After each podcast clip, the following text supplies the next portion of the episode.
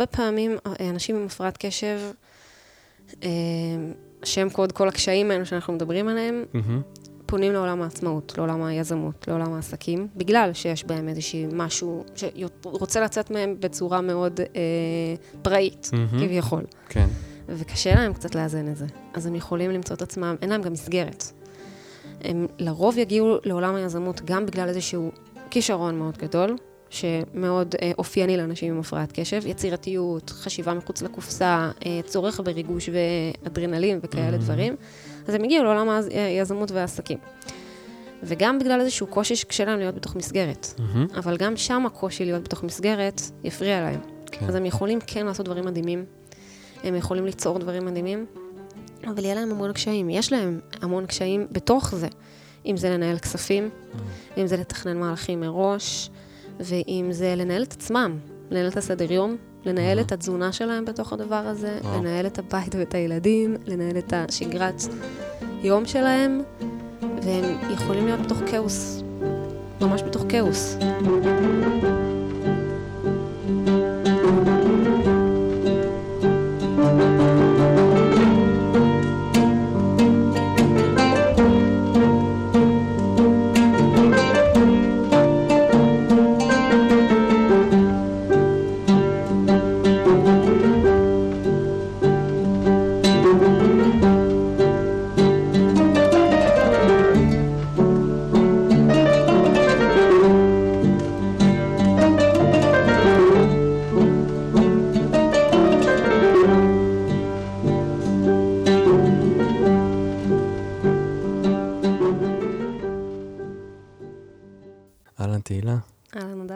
כיף שאת פה. כן. תהילה היא מאמנת להפרעות קשב. זו פעם ראשונה שאני שומע על מקצוע כזה, זה נשמע לי ממש ממש מדליק, תכף נשמע מה זה אומר בדיוק. תהילה עוזרת לאנשים לפתח את ההפרעת קשב שלהם וגם להרוויח ממנה, כן? גם כסף וגם עוד דברים על הדרך, בעיקר שפע, בעיקר לגלות את היעלום בתוך הקושי, כן? כן. אז בא לי להתחיל עם שאלה קצת פרובוקטיבית, הייתי אומר. יש בכלל כזה דבר, הפרעת קשב, או שזה קונספירציות של חברת התרופות? אני שואל את זה כי אני יודע שהרבה אנשים שואלים את השאלה הזאת, ואני יודע שזה ויכוח סוער בחוגים מסוימים, אז אני ככה שם את זה על הוואן. אז קודם כל, כן, זאת שאלה שהיא מאוד, היא כל הזמן קיימת, בעיקר בהקשר של תרופות, בעיקר יש כל הזמן שני צדדים, יש את המכחישי הפרעת קשב, ויש את אלו שחווים את הפרעת קשב על בשרם, ואומרים, אל תיקחו לנו את הפרעת קשב שאנחנו מתמודדים איתה. כן. מי אתם שתגידו שזה לא קיים, אתם לא מרגישים את זה. ומצד שני, יש את החוקרים שגם הם אומרים דברים אחרים, שבאמת אנחנו לא יכולים לדעת. אני מהמקום שלי, לא באה ממקום של מחקר מדעי. אוקיי. אני באה קודם כל מהמקום של חוויה האישית שלי. הקשיים שאני חוויתי. האם באמת יש הפרעת קשב? אני באמת לא יודעת. אני באמת לא יודעת, לא באמת חקרתי על הדבר הזה, ואני גם לא רוצה לחקור.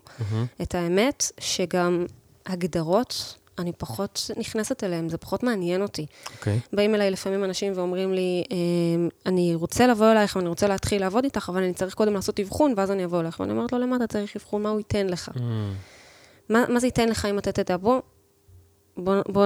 בוא נתחיל, בוא נבין מה הקשיים שלך, מה האתגרים שלך, מה החוזקות שלך, מה אתה יכול לחזק, איזה אתגרים, על איזה אתגרים אתה יכול לעבוד, ואנחנו פשוט נעבוד עליהם, מה זה משנה איך קוראים להם.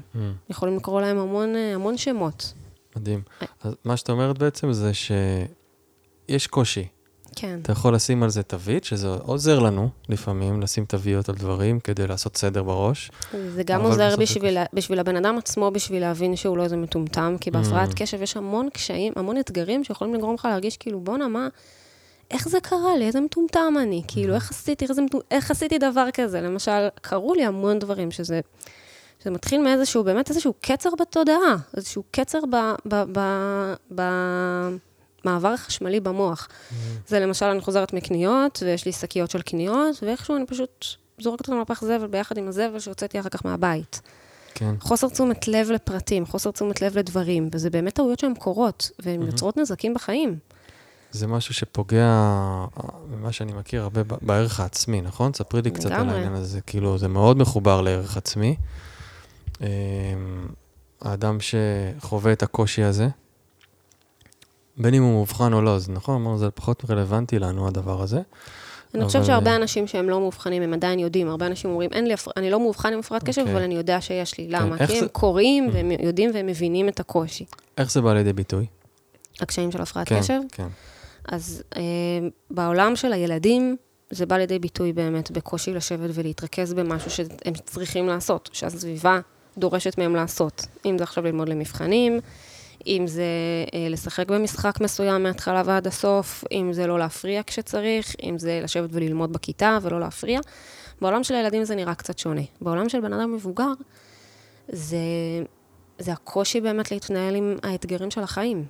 זה הקושי לנהל את חשבון הבנק, זה הקושי לתכנן מהלכים קדימה, זה הקושי לנהל תקשורת עם האנשים שקרובים אליך, הקושי להקשיב לבן אדם שיושב מולך ולא להיות על קוצים רק שהוא יסיים לדבר, כי לא מעניין אותך להקשיב לו. כן. זה יכול להתבטא בקושי לסדר ולארגן את הבית. הבית תמיד בבלגן, ואנשים עם הפרעת קשב זקוקים להמון סדר. זקוקים שהכל יהיה נקי, ושלא שום דבר יתפוס את תשומת לב שלהם ואת התודעה שלהם. כי באמת הם צריכים להתרכז במשהו. זה יכול לפגוע בעולם העבודה, בעולם התעסוקה. כי אם בן אדם עם הפרעת קשב קשה לו להיות בתוך מסגרת, והוא צריך לעבוד לפרנסתו. כן. אז הוא סובל, הוא יכול להיות בתוך מקום עבודה שהוא לא ממצא שם את עצמו באמת, והמקום העבודה רק גורם לו לתחושת כישלון עוד יותר. הרבה אנשים מגיעים אליי ואומרים לי, אני למשל עובד בהייטק. אני עובד בהייטק, ואני יושב 8 שעות, 9 שעות, 10 שעות, וזו עבודה עם פרטים קטנים. זה ללכת נגד הטבע ברמה מסוימת. זאת אומרת, ללכת נגד הקושי, נכון? כלומר, יש את הקושי הזה של להתרכז הרבה שעות, ואז האדם מוצא את עצמו, מכריח את עצמו להתרכז הרבה שעות. איך זה נראה, כאילו, אחרי זמן מה? זה נורא מאתגר, זה נורא קשה. זה סוג של ממש, אתה מאבד את האנרגיה. אתה לא מנהל את האנרגיה, נכון. אתה עובד, אתה משקיע את כל האנרגיה שלך בלא לעשות טעויות. אתה משקיע את כל האנרגיה שלך בלהיות בסדר בעבודה. ולמרות זאת, זה אף פעם לא מספיק. לפני כמה זמן הגיע אליי בחור שהוא עובד בהייטק, והוא אמר לי, אני מקבל המון ביקורת מהבוס שלי, שזה עשיתי לא נכון, והמון טעויות, ואז הפחד לעשות טעות מנהל אותך, ואתה נמצא בתוך מקום עבודה, שגם מבקר אותך, גם אתה לא נמצא בחוזקה שלך, כי אתה כל הזמן עושה טעויות, ולא מעריכים את מה שאתה עושה. בן אדם אחר, שהוא פחות מוכשר ממך, במשהו אחר יכול לעשות את זה הרבה יותר טוב. כן. אז למה אתה נמצא שם? אוקיי, אז זה משהו ממש ממש חשוב ומעניין, כי בעצם, בוא נלך עם הבחור הזה, כן?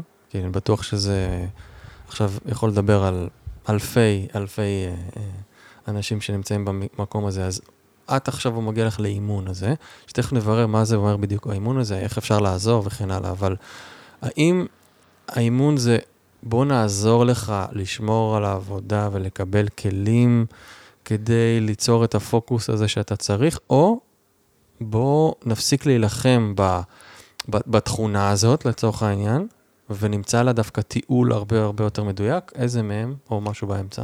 אז תלוי, קודם כל אני כמאמנת לא יכולה לבוא ולהגיד לבן אדם, אתה צריך לשנות את הדרך שאתה חי בה, אבל אני יכולה לבוא ולשקף לו ולהראות לו שיכול להיות, עצם המקום שהוא נמצא, המקום שהוא שם את עצמו, יכול להיות שהוא לא באמת משרת אותו, והוא לא באמת מגשים שם את הפוטנציאל שלו, על ידי באמת מחקר מעמיק איתו ביחד, אם אתה מסופק, האם אתה רוצה להמשיך להיות שם עוד כמה שנים, האם אתה הולך לעבודה ואתה מרגיש שאתה באמת נותן את מה שיש לך, לרוב זה לא יהיה. יש אנשים שכן, יש אנשים שמגיעים והם נמצאים במקום שהם טובים בו, ושהם באמת מוציאים את ההפרעת קשב בצורה הכי טובה שיש, תני לי דוגמה, כי זה באמת מעניין. זה דורש הרי, זה לא דורש עבודה דינמית יותר, או כזה? כן, כן. אז לרוב העבודות שיכולות יותר להתאים לאנשים עם הפרעת קשב, זה עבודות שיש בהן גיוון, שיש בהן יצירתיות, שיש בהן ניהול, שיש בהן ראיית מקרו. אוקיי. אנשים עם הפרעת קשב, לרוב הם יהיו טובים בראייה גדולה, בראיית פרטים גדולים, מרחב, חזון, הם אנשי חזון, הם אנשי התמונה הגדולה, הם שואפים מאוד רחוק. ואם אתה תיתן להם עכשיו לשבת ולהזין נתונים, בתוך טבלה, אתה יכול לגמור לגמרי. והרבה אנשים מוצאים את עצמם שם. יש לי עוד מישהי לקוחה שהיא נורא יצירתית, והיא נורא טובה בדברים, בעניינים פיננסיים, והיא עובדת בתוך חברת השקעות, והיא מנהלת תיקי לקוחות. והיא שונאת את זה. כי היא טובה בפיננסים, אבל היא שונאת את הדברים. היא צריכה לעשות משהו אחר בתחום הזה.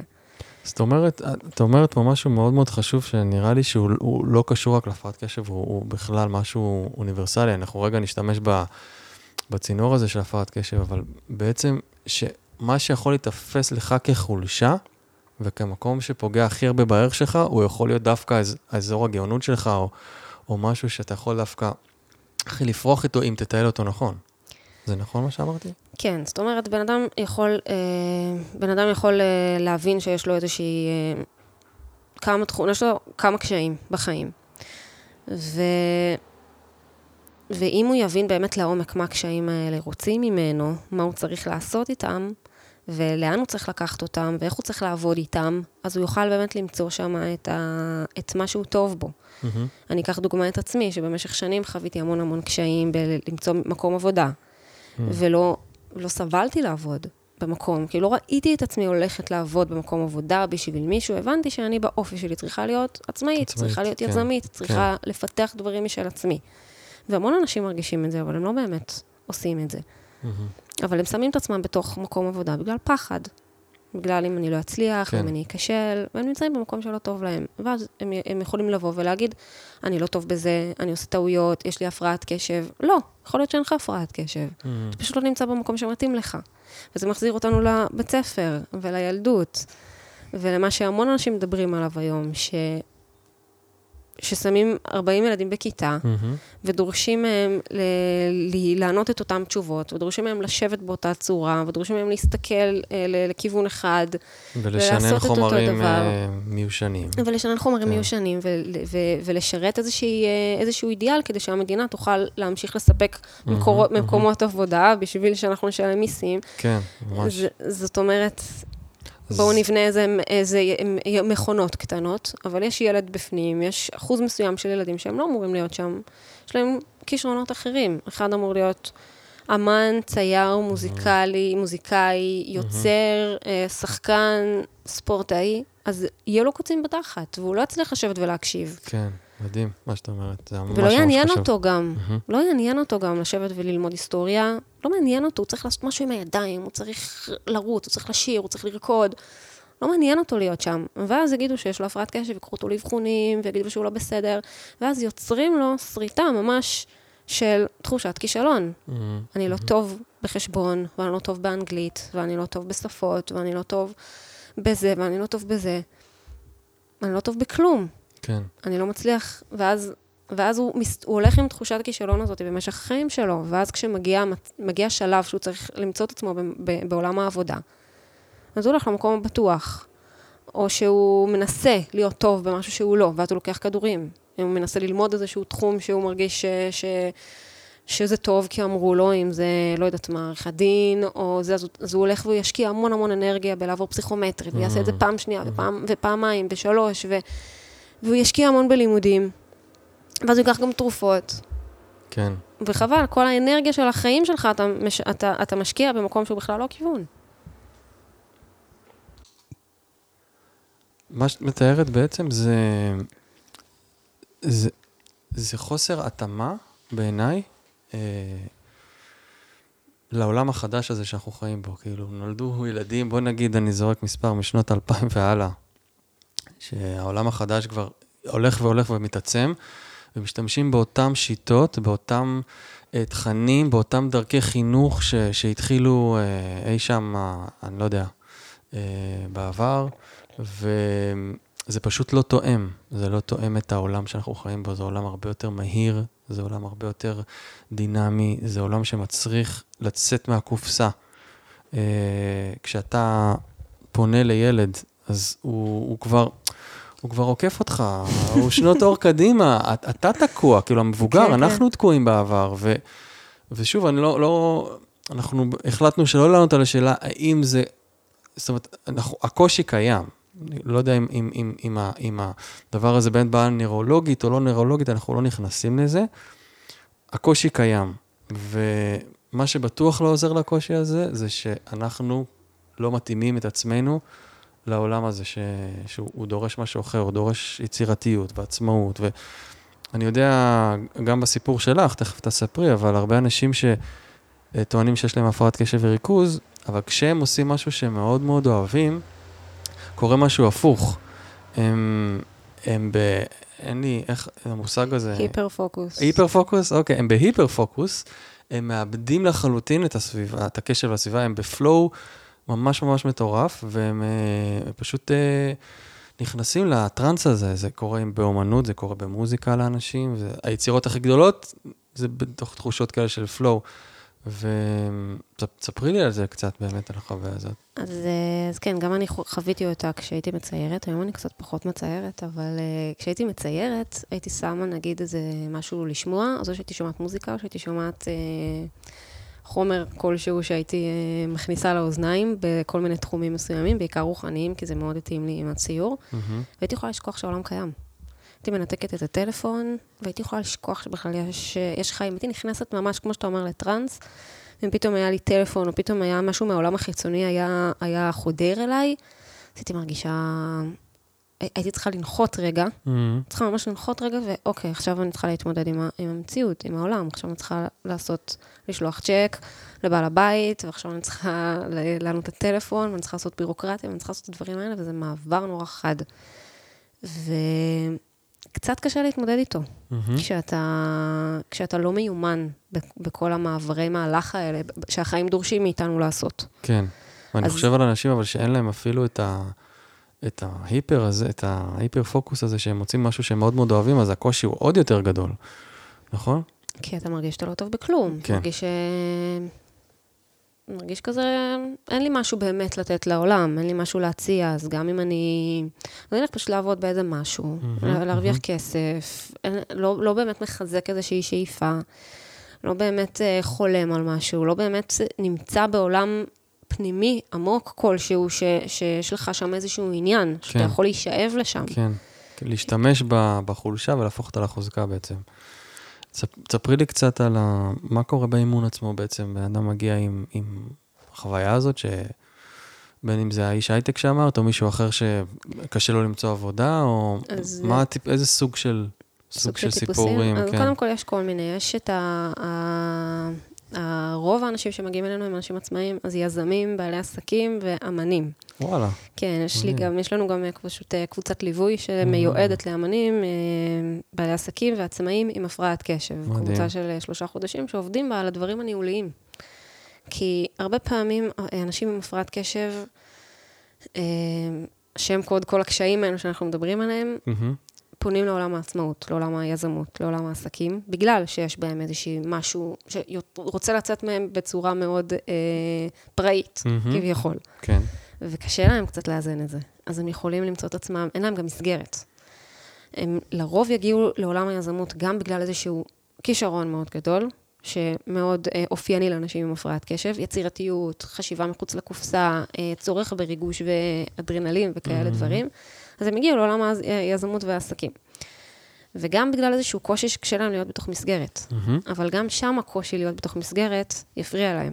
אז הם יכולים כן לעשות דברים מדהימים, הם יכולים ליצור דברים מדהימים, אבל יהיה להם המון קשיים. יש להם המון קשיים בתוך זה.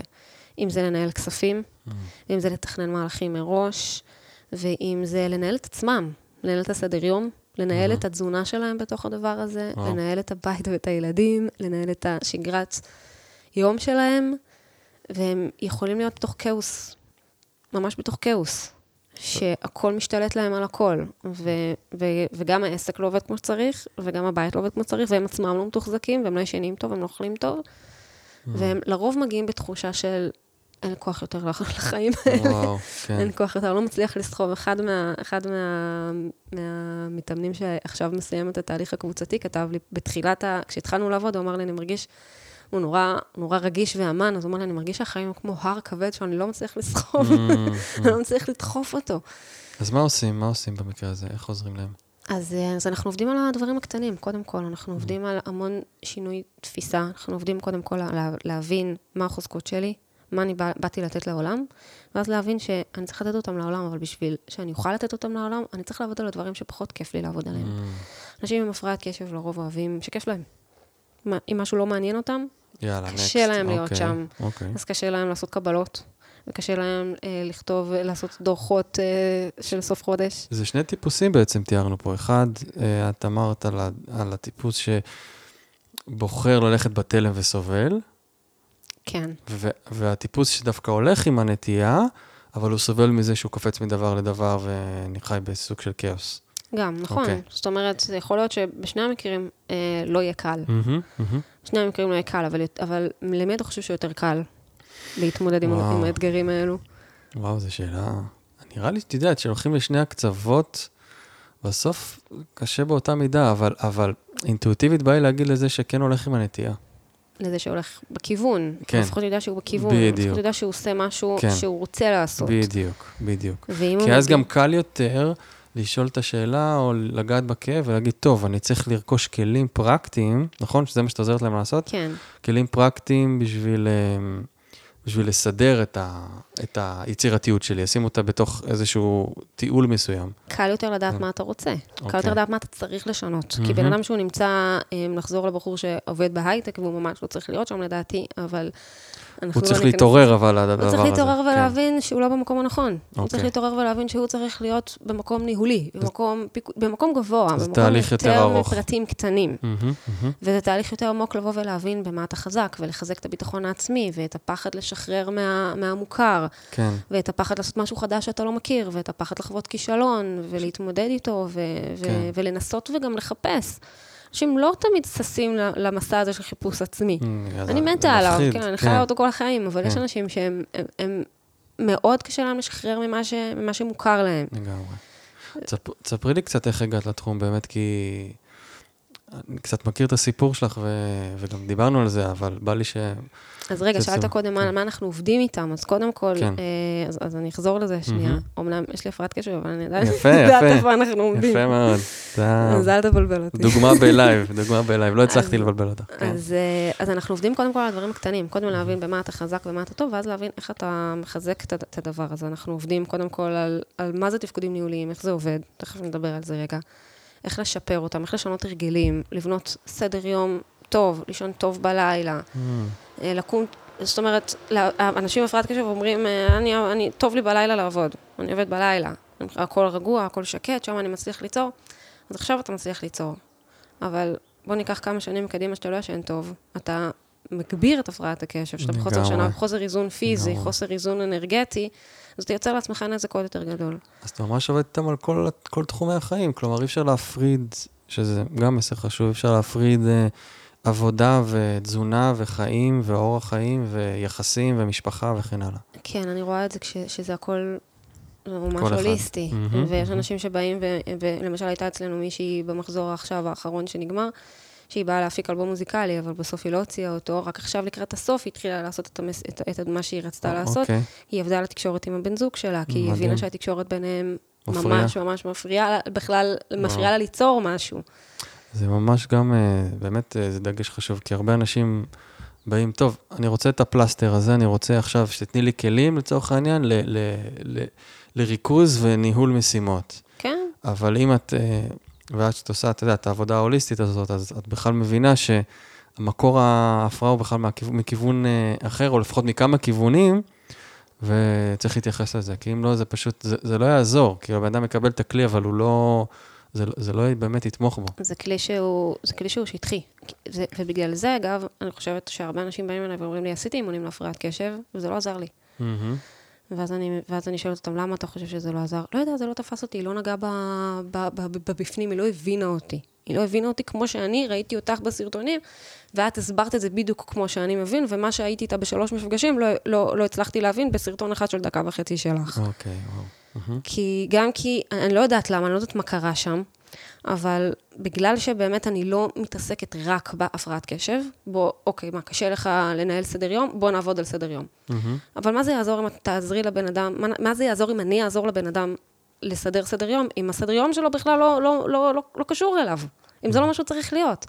יש לי מישהו שהוא קמפיינר, בן אדם שהוא עושה שיווק. שיווק ממומן, דיגיטלי, והוא נמצא בעסק הזה כבר 8 שנים, והוא הגיע בהפיסת כוחות. אני לא מסוגל יותר לעשות את זה, ולעשות את זה, ולעשות את זה. מצד אחד, אני לא מסוגל יותר לנהל את המשימות. מצד אחד יכולתי לעזור לו, בוא נבנה מערכת ניהול משימות, ובוא נבנה יומן, ובוא נבנה סדר יום. אבל הבנו שזה לא העניין בכלל, הוא כבר לא צריך להיות בעסק הזה, הוא כבר לא רוצה להיות שם. הנשמה שלו קוראת לעשות משהו אחר לגמרי.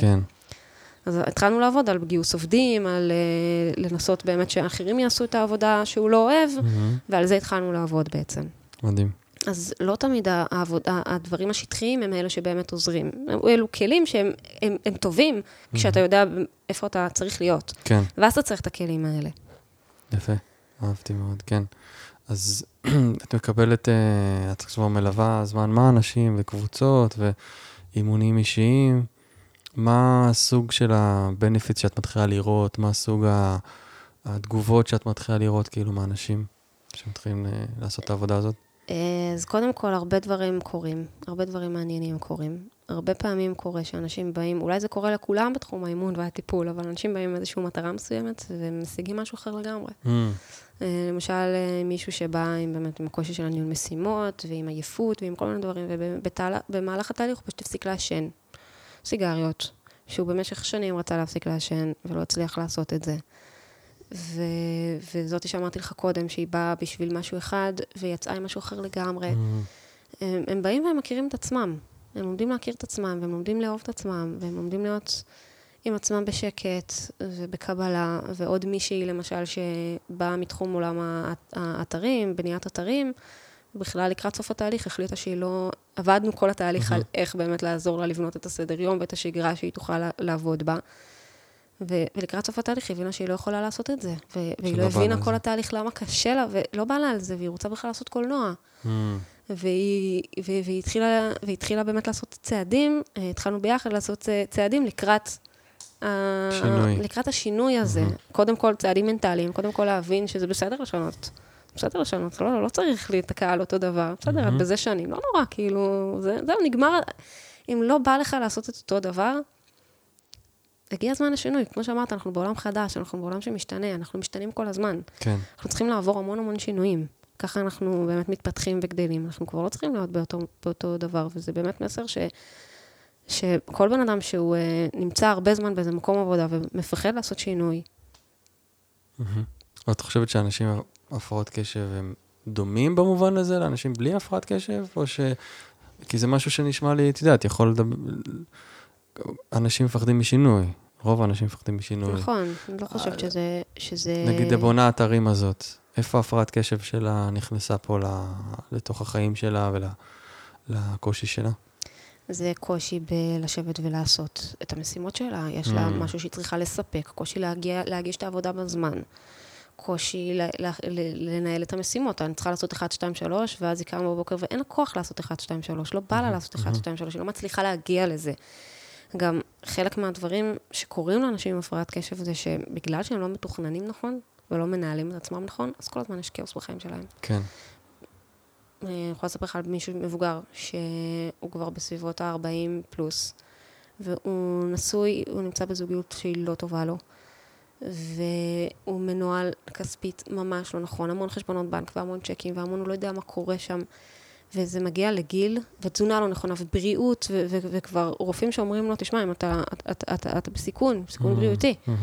זאת אומרת, הם לא מטפלים במקומות האלה מוקדם, לומדים לנהל ולתכנן, עזוב רגע את הייעוד וכל הדברים הגדולים, שנייה רגע כן להבין את הכלים האלה של לאן אני הולך, מה אני מתכנן רגע, מה אני עושה מחר, מה אני עושה עוד שבוע, מה אני עושה בשנים הקרובות, במה אני מתמקד.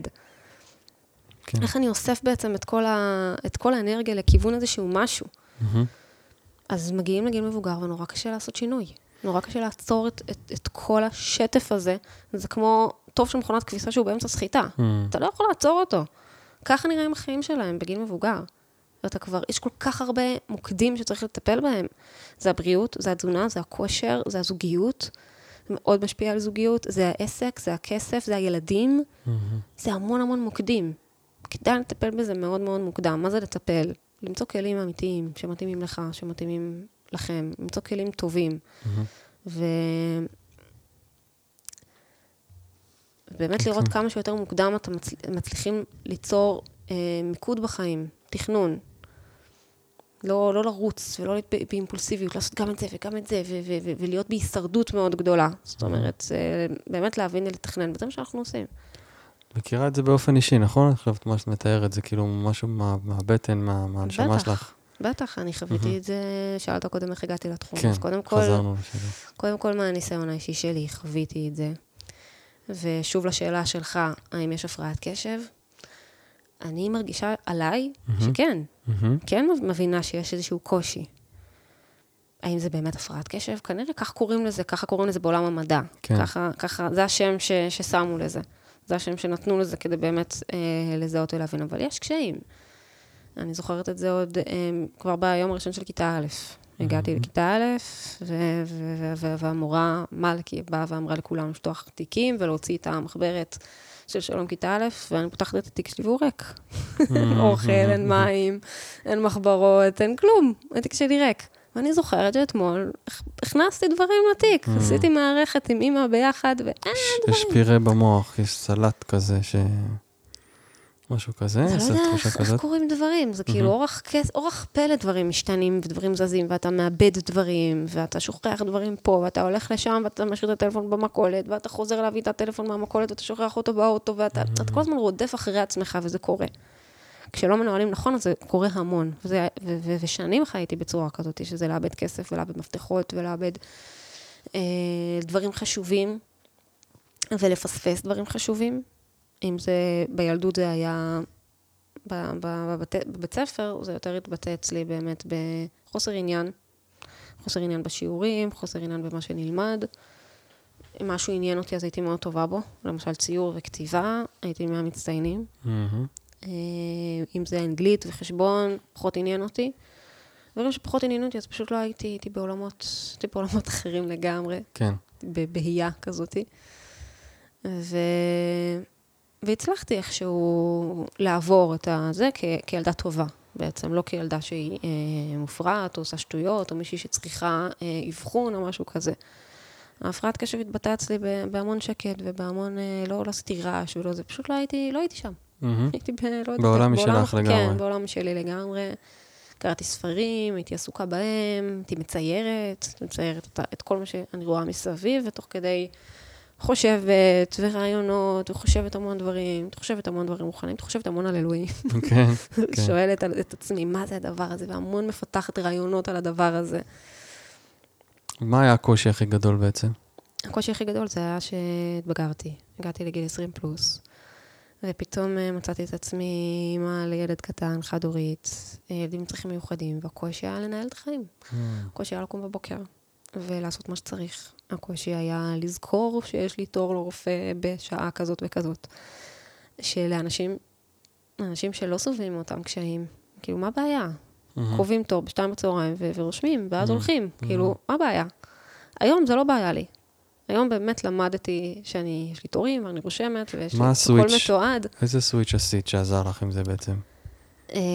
אז ניסיתי כל מיני, הבנתי שאני משלמת מחירים, אם זה קושי בניהול פיננסי וחובות שהייתי בהם, רגעים שאני לבד עם ילד ואני לא תכף לשלם, אני עובדת, באמת מכניסה כסף, עובדת בהמון עבודות, כל הזמן עובדת, כל הזמן מרוויחה כסף, אבל אין לי אותו, לא יודעת איפה הוא נעלם. קושי לנהל את הכסף, קושי לנהל את הדבר הזה שנקרא חיים בוגרים. ושיש עליך אחריות, וילד זה עוד יותר קשה, ואתה, ושוב, דיברת קודם על ערך עצמי, זה פוגע בערך עצמי. מה אני, גם אם אני עכשיו אומנית, ואני ציירת, ואני יודעת שאני חכמה וטובה ב-1, 2, 3, מה זה שווה אם אני לא מצליחה לנהל את החיים שלי, כמו שאני צריכה, כמו שצריך? מה זה שווה אם אני מגיעה לבנק, ואני מגיעה בלי תעודת זהות, ובלי ארנק, ובלי מסמכים שצריך, ואני מגיעה לבנק, ואני מסתכלת על הפקידה, ואני לא מבינה מה באתי, כן, כאילו, מה, אני לא הבאתי את המסמכים שצריך, ואז אני צריכה לחזור הביתה ולהביא אותם שוב. כאילו, מה זה שווה אם אני סובלת כל כך מהדבר הזה? סבלתי נורא. וכשאתה נמצא בסבל, אז אתה לא מצליח להגשים באמת את הכישרון שלך. כן. מה היה הסוויץ'? אז מה היה איזשהו רגע כזה שפתאום לקחת איזשהו נתיב שונה? מה קרה שם? בתקופה הזאת של תחילת גיל ה-20, אני לא זוכרת שהיה איזה משהו ספציפי, אבל הרגשתי כל הזמן שאני לא טוב. וניסיתי כל מיני טיפולים, הייתי אצל פסיכולוגית, וניסיתי כל מיני תהליכים שלא באמת עזרו לי לנהל את הסדר יום, לא באמת עזרו לי בדברים הקטנים הפשוטים של היום יום. אז החלטתי לך ללמוד, התחלתי ללמוד פסיכולוגיה, ושם באמת התחלתי להבין קצת יותר לעומק, גם מה זה הפרעת קשב, שם נשאבתי לידע הזה, ולמדתי על זה, והתחלתי ללמוד ממש להתעמק בנושא, קורסים ועוד קורסים, על מכוננות עם הפרעת קשב, כישרונות מיוחדים עם הפרעת קשב, וחובד המוח, ו... שזה התחום שאת ככה הכי... שהכי אוהבת לעבוד איתה. הכי אוהבת לעבוד איתה, נכון? כי זה בעצם... את כזאת סוג של, כאילו, את אמרת לי שאת פשוט אומרים לך מבחן, אז היית פשוט לומדת איזה חצי שעה, וכאילו היית מצליחה בקלות. כן, היו דברים ש... והיית מאוד מתקדמת. היו דברים שהיו לי נורא קלים, ולא הבנתי למה לאנשים אחרים זה קשה. הייתי יכולה לשבת בכיתה ופשוט לצייר פרוטרט מדויק מאוד של המורה בסביבות גיל 9 או 10, ברמה של צייר, ברמה טובה. דברים שהיו לי נורא קלים, הייתי יכולה להשלים אותם בקלות, ומצד שני הם דברים נורא לא קלים, דברים שהייתי צריכה להתאמץ עליהם. ומה קורה באמת בדבר הזה? בגלל שהיו דברים שהיו לי נורא בקלות בהתחלה, בגיל צעיר, אם זה הקריאה והכתיבה, והציור, ועוד כל מיני דברים שהיו לי נורא קלים, אז אחר כך שאתה מגיע לגיל יותר בוגר, אתה רגיל שדברים באים לך בקלות, ואז אתה פתאום רואה שאתה צריך קצת להתאמץ, בשביל להבין חשבון, קצת להתאמץ, אתה לא מסוגל, אתה לא מסוגל, התרגלת שדברים בהם חלק בקלות, ואז אתה אומר, מה, אני צריך להתאמץ? אני לוקחת את זה. כאילו, אני אמורה לקחת את זה, ואז אתה לא מתאמץ.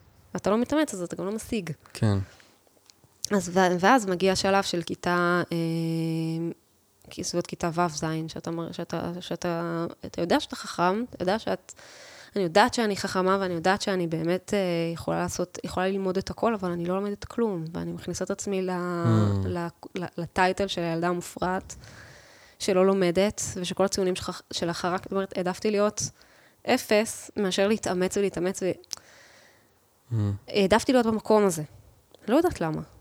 לא יודעת למה, כי הייתי שקופה, לא ראו את הקושי שלי באמת.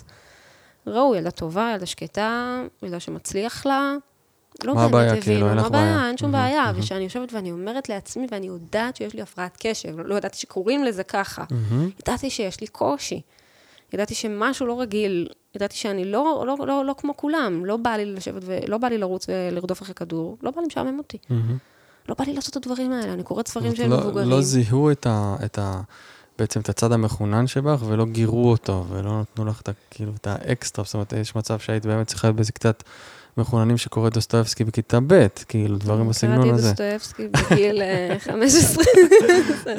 אז כזה, ולצייר, וכמו שאת אומרת, לפתח את המקום שאתה טוב בו, ולא, גדלתי בבית ספר חרדי, ושם פיתחו מאוד את הצד תהי עקרת בית, ותהי אישה צנועה וחסודה, וכל מה שעניין אותם זה באתי עם גרביים ארוכות עד אחרי הברך, ולא עניין אותם. כשאני זוכרת איזושהי סיטואציה שהייתי שם בתוך שיעור ציור, בשיעור ציור, ולמדנו שיעור ציור על זכוכית, וכל כך שמחתי שסוף סוף הגיע שיעור ציור, שאני יכולה לעשות משהו שאני אוהבת. ואז המורה באה והביאה ציור של במבי, על רקע של הרים, וכולם מציירות את זה, העתיקה את זה על הלוח, ואני מסתכלת ואני אומרת, תגידי מה את כאילו... צחקת עליי, ציירתי את זה בגיל 2, צוחקת עליי, תני לי לצייר משהו שאני רוצה, לא, כולם מציירות אותו דבר, אמרתי, אני לא מציירת, לא תגידי לי לצייר, לא תגידי לי לרדת בעשר, זה לא, כאילו, תבינו את הילד שעומד מולכם, ממש, תבינו, אני יכולה ללמד אותך, כאילו, אני לא באה להתנסות באמת, אבל את לא יודעת, את באה ואת שמה לי ציור של במבי, ובואי, כאילו, תביני מי עומד מולך, תביני את החוזקות של כל ילד שעומד סביבך, ואני בטוחה שהיו המון ילדים כמוני, ילדות כמוני, שהם הוגדרו כמופרעות, הם הוגדרו כבעייתיות, שבסך הכל הם היו צריכות, היה צריך לתת להם יחס שונה, צריך להבין אותם. ואני חושבת שזה המון יצר את התחושת ערך עצמי, שהייתי מסתובבתי את התחושת ערך עצמי נמוכה מאוד, שהסתובבתי איתה המון שנים. וואו, זה כל כך... חשוב, נראה לי, תדעת לשמוע את זה, אנחנו כביכול חיים היום בעידן שטיפה שיותר מודעות לדבר הזה, אני חושב שאנחנו רק בתחילת הדרך, בכל הנושא של חינוך, וחינוך שהוא פתוח, ומחשבה פתוחה, ובאמת יחס שונה לתלמידים, ולאפשר לאנשים ליצור, ולהיות יותר מי שהם, ולא פחות מה שהמערכת רוצה שתהיה. כן, ואני חושבת שלא כל ילד יכול, לא כל ילד יכול לבוא ולדרוש את זה. אני זוכרת שלי היה כן מקום, שלא הצלחתי להיות כנועה למסגרת. אני זוכרת, וזה גם קטע של הפרעת קשב, מרדנות כזאת, אתה לא תגיד לי מה זה, אני זוכרת קטע בכיתה, אחת מהכיתות הגבוהות יחסית, שכמה בנות עשו איזשהו בלגן, ופשוט קיבלנו עונש, לא לצאת מהכיתה, שערו בכיתה. כולם לא עוזבות לא, העונש היה, במקום לסיים באחת, לסיים בשתיים. יש הסעה שיוצאת בשתיים, וכולם נוסעות בשתיים הביתה. ואמרתי, אף אחד לא השאיר אותי פה עוד שעה, אני לא עשיתי כלום. מה זה קשור אליי? פשוט קמתי והלכתי. והמורה ישבה, ואמרתי, לאן את הולכת? אמרתי לה, אני צריכה להוציא את אחותי מהגן, מצאתי לה איזה משהו. צריכה להוציא את אחותי מהגן, אני מחכה לה, לא תגידי לי להישאר. פשוט קמתי והלכתי. אני זוכרת את המבטים שהסתכלו עליי, שכאילו, מה? איך את מרשה לעצמך? איך יש לך אומץ? אימא'לה, וזה היה כל כך פשוט לי. לא הרגשתי גם שאני צריכה אומץ בשביל זה. הרגשתי שאני לא מסוגלת לסבול את החוסר צדק הזה. נראה לי שאת האש הזאת את מביאה גם היום לאימונים שאת עושה ולקבוצות, כי יש לך איזו אמירה מאוד חזקה שם של אל תוותרו על עצמכם ועל התשוקה שלכם ועל החלום שלכם. אני צודק?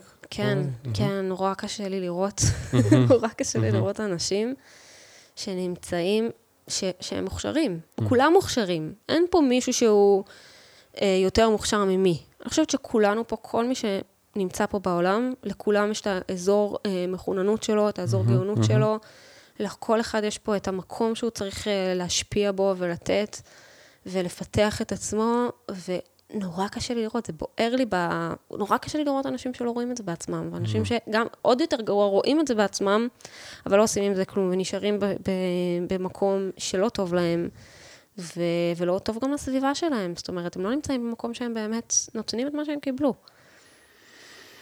מקסים, אנחנו ככה לקראת סיום, והייתי שמח שניתן למאזינים ולמאזינות איזשהו טיפ ממך, איזשהו אולי תרגול או טיפ כזה שאנשים שחווים את הקושי הזה של הפרעת קשב, ומה שעולה לך, מה שנראה לך טוב ככה, לשימוש ביתי מה שנקרא.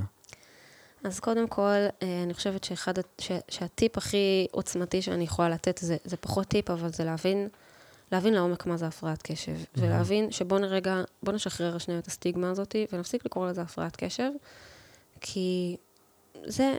כל בן אדם שהגיע לכאן קיבל גם את החוזקות, גם את המקום שהוא, את התכונות הטובות שאיתו, את התכונות הטובות שבאו לתת לו את היכולת להוציא את הכישרון שלו החוצה ולהשפיע, וגם את האתגרים, ולכל אחד יש את האתגר שלו.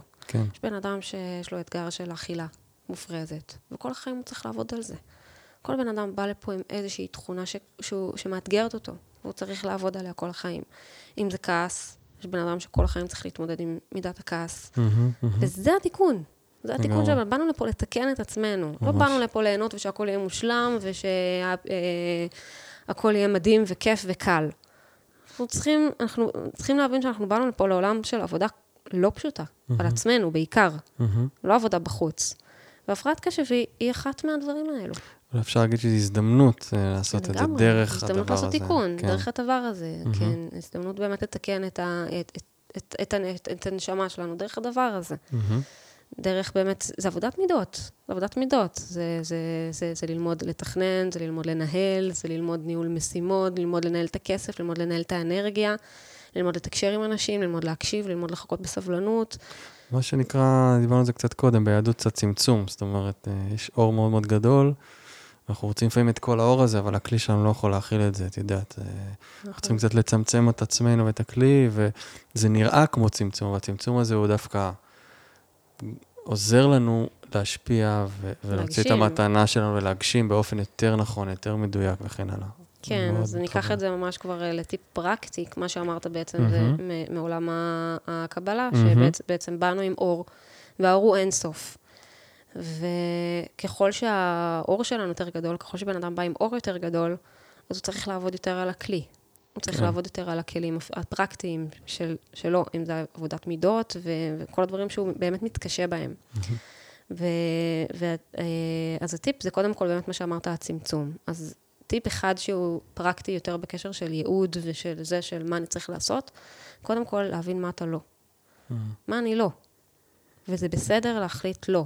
לאנשים המפרעת קשב, ועם אור מאוד גדול, יש רצון לאכול את הכל בבת אחת. לעשות גם את זה וגם את זה וגם את זה, והם גם טובים בהרבה דברים. כן. והם רוצים לעשות הכל, והם חושבים שהם צריכים לעשות הכל. אז לא, לא תמיד. אפשר לעשות דבר אחד, להתמקד בו כמה שנים, ואז להוסיף עוד משהו קטן, שהוא קשור, ואז להוסיף עוד משהו ולפתח, אבל בשביל באמת להתחיל לפרוץ במשהו, צריך להזיז כמה דברים לצד. וטיפ יותר פרקטי, זה כל הזמן באמת להבין מה האתגר שלי, ואיך אני פותר אותו בצורה פרקטית, ולא להיות בקורבנות. לא להיות באשמה, אשמה הפרעת קשב, היא הכל בגלל הפרעת קשב. לא, אני לא יודע לעשות את זה בגלל הפרעת קשב. אני לא יכול לעשות את זה בגלל הפרעת קשב. שחררו את הקורבנות הזאת. הייתי שם הרבה שנים, זה לא עזר לי. מה שעזר לי זה באמת להבין שהאחריות שלי, האחריות שלי זה לבוא ולשנות. האחריות שלי זה לבוא ולהשתמש באנשים אחרים שיכולים לעזור לי. האחריות שלי זה לחפש את הכלים כל הזמן ולנסות. ולא להתייאש עם זה, ולהבין שיכול להיות שזה ימשיך כל החיים המאבק הזה. וליהנות מהדרך. זה כיף להשתפר. ממש. וואו, ממש תודה על זה. אני ממש מקווה שכמה שיותר אנשים יקשיבו לזה, ולא רק אנשים עם הפרעות קשב. כן, אני חושבת שהשיחה הזאת הייתה יכולה להיות ממש... לכל אדם מחפש שרוצה לדייק את עצמו. איך אפשר למצוא אותך? אם מישהו רוצה ליצור איתך קשר? פייסבוק, אינסטגרם, טיק טוק. כן? אתר? יש אתר? עדיין לא. עדיין לא. אוקיי, בדרך. אז פייסבוק בעברית? פייסבוק תהילה דביר באנגלית, אינסטגרם תהילה דביר, טיק טוק תהילה דביר, אפשר לכתוב אפילו בגוגל תהילה דביר. אני אשים את הקישורים גם בדיסקריפשן של הפרק, זה יותר קל. יש לי גם טור בוויינט שאני כותבת שאפשר... וואלה, איזה יופי. אפשר לחפש תהילה דביר וויינט, כבר תקבלו משהו. מקסים, מקסים. אז תודה רבה. תודה לך. תודה. על הבמה, להתראות.